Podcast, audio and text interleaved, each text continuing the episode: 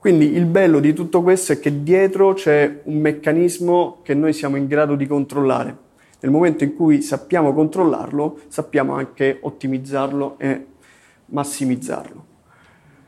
Quindi a proposito del metodo, cioè io qua non voglio fare lezioni, però ci sono quattro principi che vanno anche al di là del contesto. Primo, partire dalla value unit della piattaforma, quindi che determina come la piattaforma fa i soldi. Secondo, intercettare e analizzare il comportamento dei power user per capire perché sono così power. Tre, definire una mappa di metriche. Quattro, definire il modello operativo che deve avere il team che crea valore, in modo tale da rendere il team empowered. Ciao, io sono Marco Imperato e questo è il podcast di Product Heroes. Product Heroes è il punto di riferimento in Italia per il product management. Finora abbiamo aiutato oltre 180.000 persone tramite master, formazione in azienda, guide, articoli e meetup.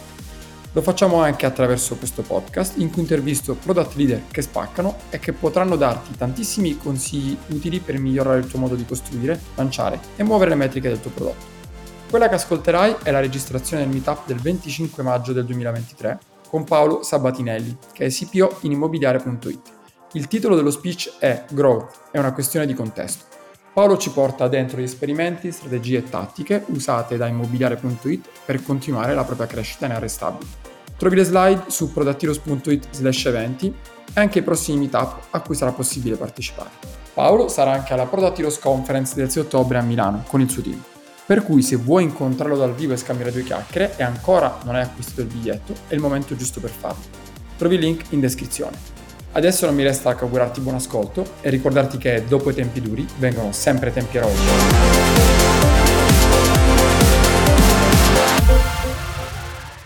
Di che parliamo oggi? Volevo condividervi una storia vera, ok? Quindi quello che vedete qui è una storia vera, che, il cui risultato è un risultato utilizzato ogni giorno da milioni di persone.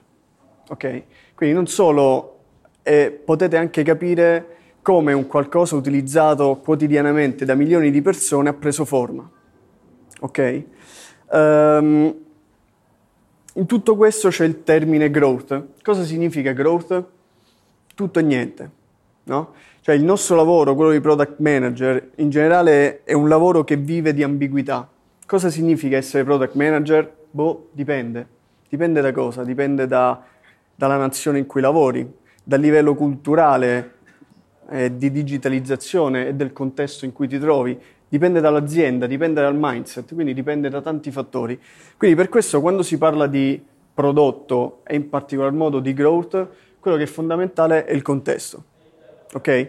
Fare prodotto alla fine è applicare un metodo scientifico legato, anzi volto alla creazione di valore. Ok? Come? Investendo l'asset più importante per un'azienda tech, ovvero il tempo degli sviluppatori. Questo. Quindi come ogni metodo scientifico, eh, uno non può presentare una scoperta senza prima parlare del contesto, delle condizioni di contorno. Quindi vediamo queste condizioni di contorno prima. Quindi, allora, partiamo da lontano qua l'ho voluta fare molto semplice, ok? Eh, nel mondo ci sono tipologie di aziende, dividiamole in due, aziende di prodotto e altro, ok? Ad esempio consulenza. Chi di voi lavora in aziende di consulenza? Ah, vabbè, anzi. Eh, quindi aziende che fanno prodotto e aziende invece che appunto fanno altro. Tra le aziende di prodotto, un'altra differenziazione, aziende, anzi, prodotti digital e non digital. Ok? Questa è una differenza netta. Chi lavora all'interno di una business unit digital in un'azienda che produce frigoriferi sta in un'azienda di prodotto ma non digital. C'è poco da fare. È così. Uh, poi, all'interno di, pro- di, aziende che fanno prodotti digital, fondamentalmente, per farla semplice, ci sono due tipologie di prodotto, anzi di piattaforme. Prodott- eh, piattaforme multi-sided e piattaforme one-sided. Ok?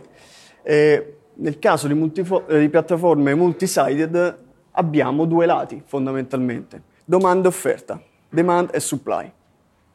Ok? Ma questo non basta, quindi non serve solamente eh, fare prodotti in un'azienda digital all'interno di una multi-sided platform e, che ne so, lavorare dentro la parte di supply. Un altro aspetto fondamentale è la cultura e il mindset dell'azienda. Fondamentalmente, oramai, ci sono tre tipologie di mindset, ok? Product driven, quindi azienda focalizzata, ossessionata sul soddisfare l'utente finale tramite lo sviluppo del prodotto, marketing driven e sales driven, ok? Quindi questa storia in quale contesto si colloca? In questo contesto qua. Ok? Quindi quello che vi andrò a raccontare deve essere presa come un qualcosa all'interno di questo contesto. Quindi quando io parlerò di growth lo farò dentro questo contesto in un'azienda con questo tipo di mindset. Il concetto di growth all'interno di altre aziende con altre mindset è diverso. Come? Non lo so, cioè, nel senso non lo scoprirete oggi, ok? Magari lo scoprirete con, vo- con la vostra esperienza, insomma. Però tutto si colloca all'interno di questo, di questo meccanismo, di questo contesto qui. Ok, molto bene. In generale, poi in immobiliare, eh, noi facciamo appunto, il prodotto è un ambito molto, molto ampio. Fondamentalmente ci sono quattro tipi di iniziative di prodotto. La prima è, cioè, sono diciamo così, definite in base al livello di ambiguità, ok? Che non è complessità, è quanto ambiguo l'ambito in cui quel prodotto, diciamo, deve soddisfare un bisogno. Uh, dal punto più basso ci sono i progetti dove non c'è ambiguità. Dobbiamo portare la nostra piattaforma sul nuovo mercato. Deve essere, deve essere come, come in Italia, la dobbiamo portare fuori. Specifiche, poca, appunto, poche sorprese, fare le cose nel modo più rapido possibile. Quindi progetti fondamentalmente. Poi ci sono iniziative dettate dal mercato, che ne so, i due competitor più rilevanti hanno diciamo, sviluppato un, un, prodotto, una soluzione che vediamo che ha, ha trazione. Quindi lì eh, devi farlo anche tu, cioè c'è poco da fare. Terzo ambito growth, livello medio-alto di ambiguità. Livello più alto di ambiguità è quando tu vuoi introdurre nel mercato un nuovo business model e lì non sai se funziona. Quindi molto probabilmente fallirà. Eh, un'altra cosa importante legata al contesto, eh, quindi noi parleremo di una tipologia di iniziativa che facciamo in immobiliare.it. Eh, cosa fondamentale è definire il team che fa growth ok? E far sì che l'organizzazione sia consapevole di questo team e di come è organizzato. Uh, il nostro growth team è fatto in questo modo, quindi ci sono solo tre ruoli, uh, sviluppatori, product designer e product manager. Basta, basta. E loro sono totalmente empowered nella creazione di valore e quindi nel portare avanti la massimizzazione e l'ottimizzazione di tutta una serie di metriche che vedremo dopo nessun altro partecipa al team di growth.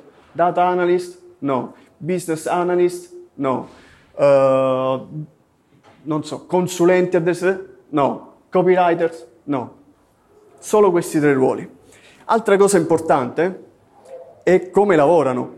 Quindi noi abbiamo, anzi i team, fondamentalmente hanno scelto di lavorare utilizzando come framework lo Scrum, quindi cerimonie tipiche dello Scrum, story point, sprint di due settimane. Quindi questo fa sempre parte del contesto, quindi non solo la tipologia di azienda, il mindset, ma anche il modello operativo. Okay? Quindi all'interno di questo ambito parliamo di growth e parli- partiamo dal problema. Qual è il problema, uno dei problemi che avevamo? Allora, questi siamo noi, immobiliare.it. Eh, noi in realtà gestiamo, qui non si vedono le altre country, cioè questo è un futuro in cui l'acqua avrà preso il sopravvento. Comunque noi gestiamo piattaforme eh, fondamentalmente per i paesi del sud Europa. Chiaramente immobiliare.int è il brand di riferimento per l'Italia dove siamo leader. Uh, qui alcune vanity metrics che ci stanno sempre bene. Okay, quindi abbiamo orientativamente 18 milioni di utenti unici al mese, 1.5 milioni di utenti unici al giorno. Eh, siamo primi nel Play Store nella categoria case e arredamento e quinti nell'App Store nella categoria eh, stili e tendenze. prima di Tinder, e poi il quarto chi è? Eh, giardinaggio. Non so se qualcuno ha l'app giardinaggio tra di voi. Scaricatevela, eh, chiaramente dopo aver scaricato l'app immobiliare. Quindi questi siamo noi, quindi per questo il, il, frutto del nostro lavoro è qualcosa che comunque viene utilizzato da milioni di persone ogni giorno. Un'altra caratteristica di immobiliare è che la tipologia di utente è mainstream, va dal ragazzino di 15 anni al ragazzo di 90 anni, ok? Quindi abbiamo una popolazione veramente eterogenea. Eh, questa è la nostra piattaforma. Come dicevo prima, è una two-sided platform dove fondamentalmente abbiamo due tipi di utenti, gli utenti che cercano casa e gli utenti che vendono casa. Tra gli utenti che vendono casa abbiamo gli utenti privati che vogliono vendere autonomamente la propria casa oppure le agenzie immobiliari che chiaramente hanno un mandato per vendere casa di qualcun altro. Come facciamo i soldi? Grazie alle agenzie immobiliari che pagano per, aver, per pubblicare gli annunci su immobiliare. Uh, qual è la value, value, unit? Cioè, qual è il motivo per cui un'agenzia pagherebbe di più? Sono i lead, quindi sono i potenziali, com, potenziali compratori che noi inviamo alle agenzie che hanno pubblicato un annuncio. Quindi questa è una cosa fondamentale. Ogni piattaforma ha una value unit e su questa value unit si basa tutto il, il castello di metriche che vedremo dopo. Quindi nel caso specifico noi vogliamo attaccare la value unit legata ai contatti generati dagli utenti. Uh, network effect. Ogni piattaforma si basa sul network effect. Ok? Um, come, come, funziona nel nostro caso? Qui partiamo dagli utenti, quindi più utenti abbiamo, più alta è la probabilità di generare lead. Più alto il numero di lead, più alta è la probabilità che le agenzie continuino a pubblicare annunci su immobiliare. Più è alto il numero di annunci e migliore la qualità di questi annunci, probabilmente riusciremo ad attrarre sempre più utenti sulla nostra piattaforma. E quindi questo è un ciclo che eh, si autoalimenta. Ma non è solo un tema di quantità, è anche un tema di qualità del lead. Cioè, noi potremmo fare un pulsante grande mezza pagina probabilmente raccoglieremo più lead di oggi, però il rischio è di collezionare dei lead di qualità più bassa e quindi generare diciamo, rumore per quanto riguarda le agenzie. Quindi fondamentalmente la nostra piattaforma, cioè il nostro gioco, è quello di eh, massimizzare il più possibile questo equilibrio tra quantità e qualità. Sempre parlando di contesto, questo esempio di growth riguarda quella missione lì, quindi aumentare il numero di lead. Poi abbiamo altri team che, che si occupano di, degli altri feed, feedback loop, quindi migliorare la qualità e migliorare la qualità degli annunci o del modo con cui le agenzie interagiscono con gli utenti. E, particolarità del nostro, della nostra piattaforma dal punto di vista di frequenza del need. Uh, noi siamo una, fre- eh, una, piattaforma con una frequenza diciamo, di need molto bassa.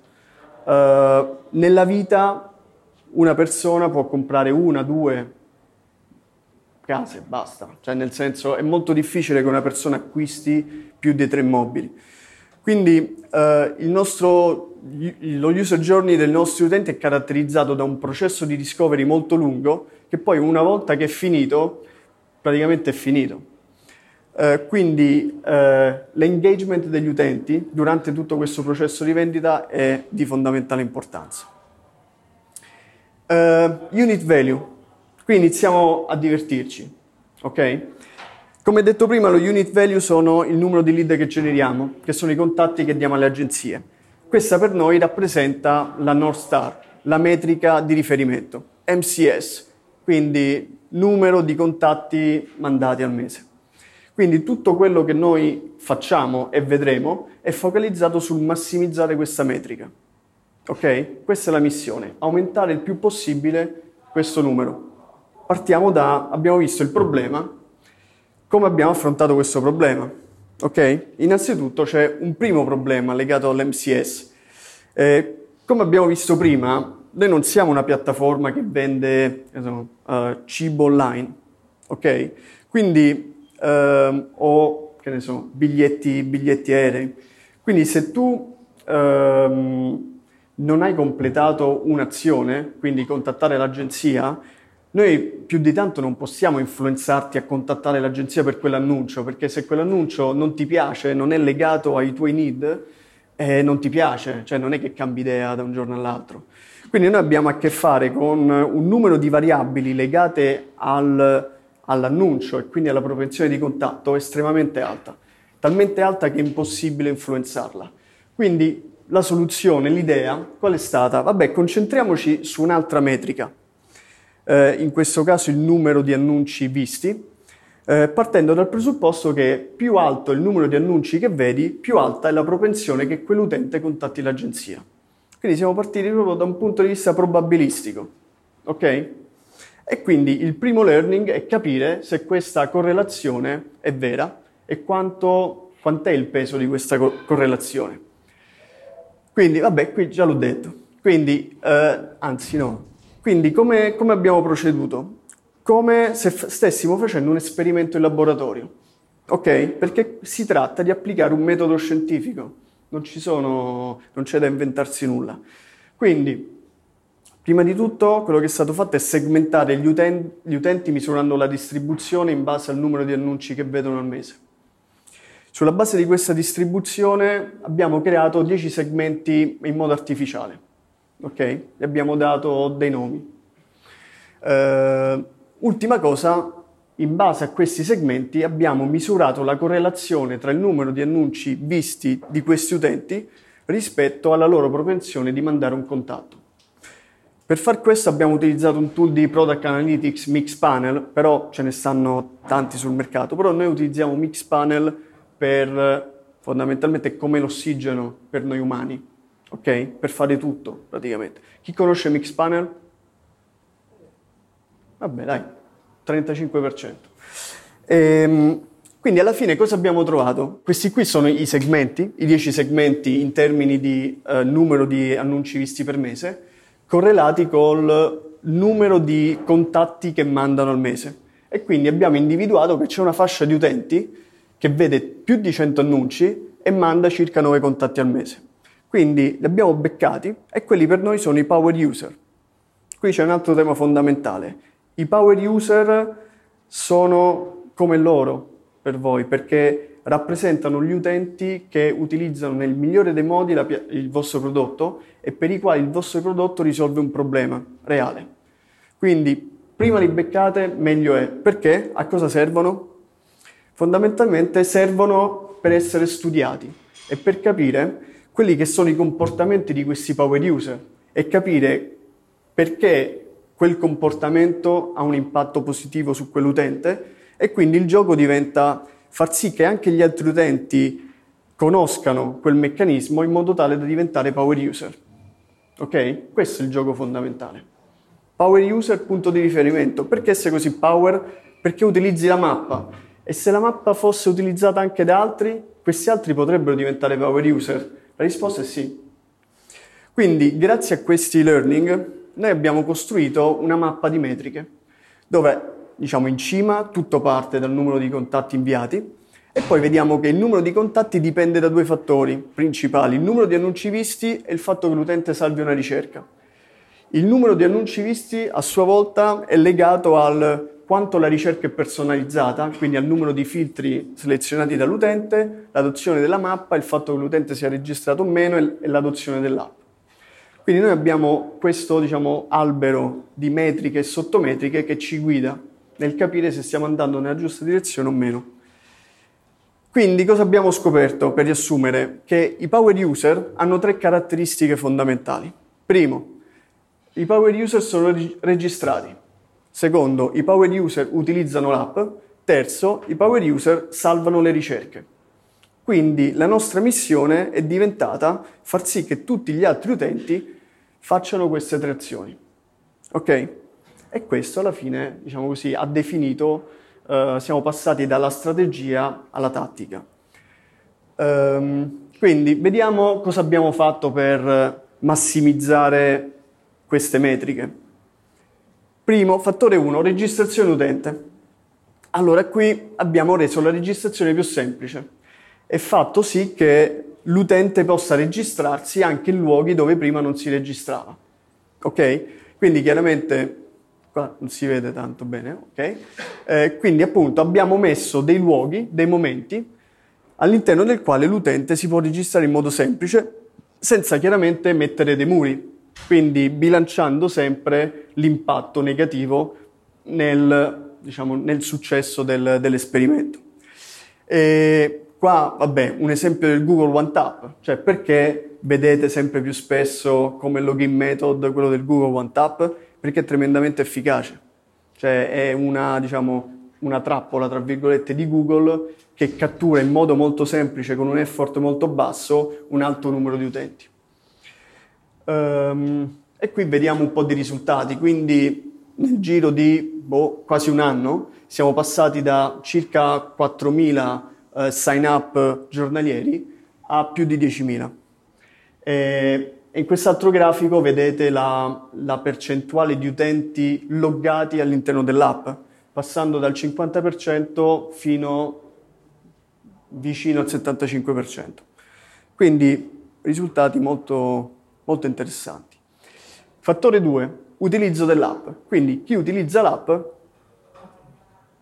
5 minuti finisco, chi utilizza l'app è un utente più attivo. Vabbè, ma qui lo sappiamo, cioè le app esistono per questo, le app esistono per darti un'esperienza migliore e ingaggiarti in modo anche subdolo.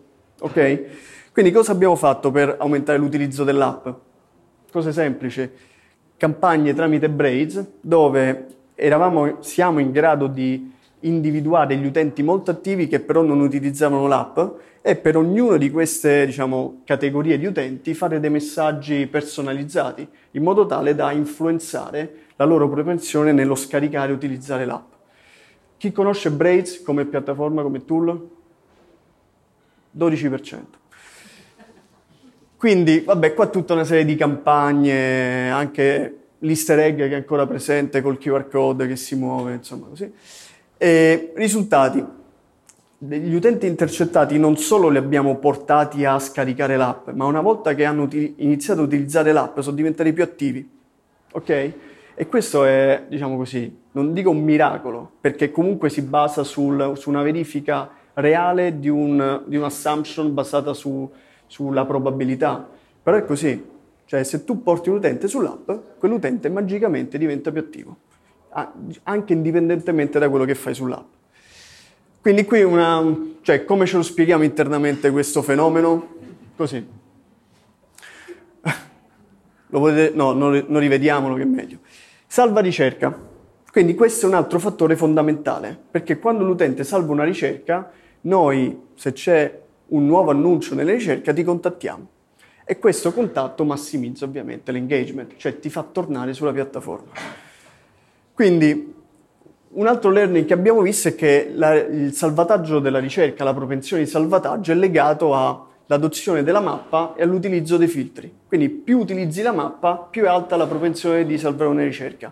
Più filtri metti, più è probabile che salvi una ricerca. Semplice. Cioè. Quindi cosa abbiamo scoperto? Anche qui abbiamo creato dei segmenti di utenti e abbiamo visto che ci sono degli utenti che sono appunto molto inclini a salvare. Perché? Perché appunto adottano queste soluzioni che vi ho detto prima. Quindi qui vedete in termini di conversion, cioè gli utenti che salvano, che utilizzano nuovi filtri, salvano una ricerca col 22% di probabilità, quelli che utilizzano 7 filtri 17%, quelli che utilizzano due filtri 5%. Quindi noi dobbiamo far vedere più filtri possibile. E poi vediamo come l'abbiamo fatto vedere. L'altro è la conversion in base al set di filtri. Se tu diciamo, utilizzi eh, max price, minimum surface e minimum price, hai una propensione di salvare più alta di chi non utilizza il minimum price. Qua è eh, matematica, cioè nel senso è fatti reali. Quindi cosa abbiamo fatto? E beh, abbiamo fatto vedere più filtri possibile e abbiamo fatto vedere la mappa il più possibile semplice. Quindi, appunto, vedete, cioè, se utilizzate l'app avrete sicuramente visto le nuove chips, i nuovi filtri molto più visibili. Abbia, stiamo facendo A-B testing per eh, personalizzare il set di filtri da farti vedere se cerchi in città o fuori città, ad esempio. Abbiamo dato molta più evidenza alla mappa e poi abbiamo reso più semplice il disegno su mappa.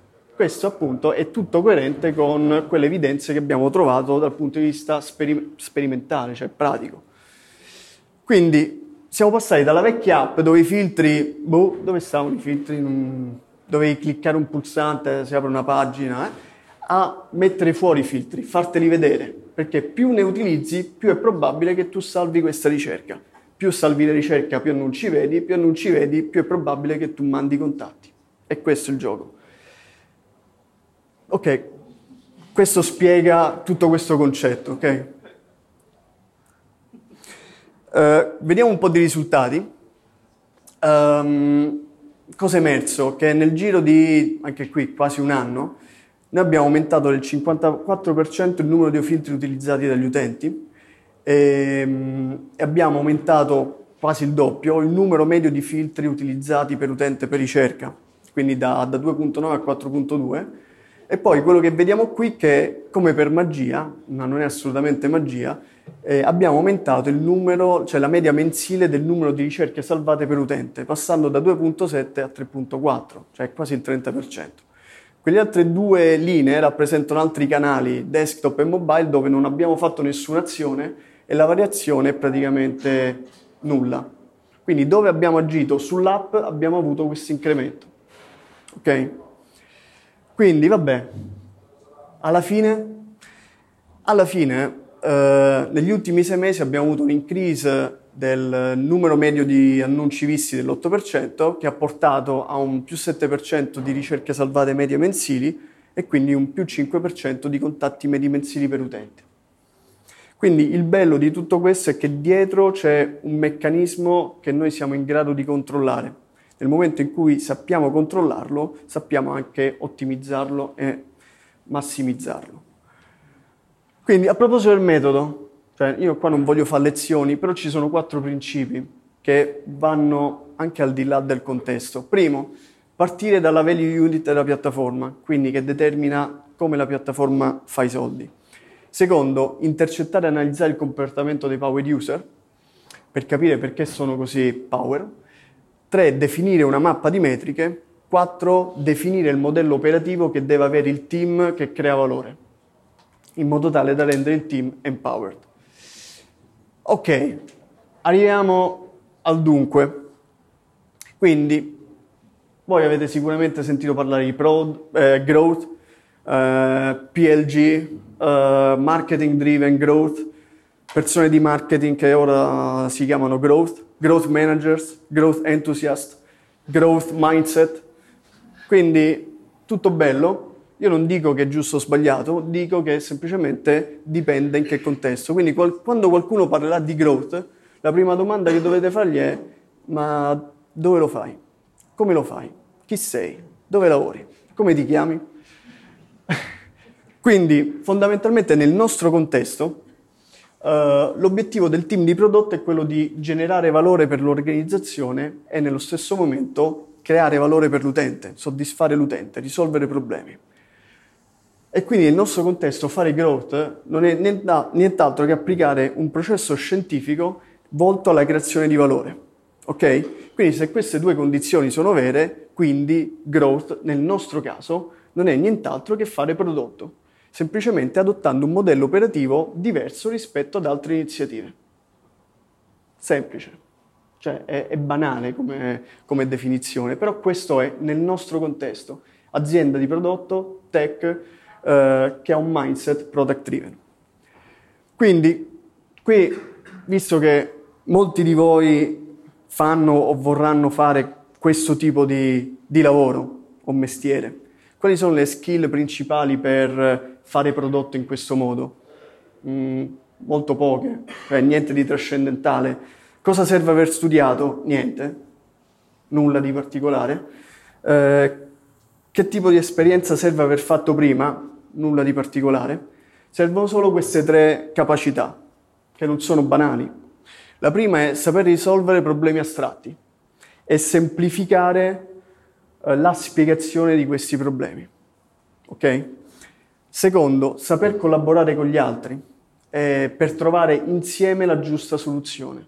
Cioè la parte di collaborazione col team di sviluppo e i product designer è cruciale, perché è il team che decide cosa fare, non è il product manager che decide cosa fare. Il product manager sa qual è il valore dietro alle varie cose che si possono fare, ma chi decide il team? Terza cosa, avere la flessibilità di analizzare i dati e saperli utilizzare all'interno del contesto. Qui non si scappa, cioè un buon product manager è tremendamente efficace nel capire i dati e saper capire quel dato all'interno di uno specifico contesto, perché magari all'interno di un contesto diverso quel dato è poco significativo. Ho finito ragazzi.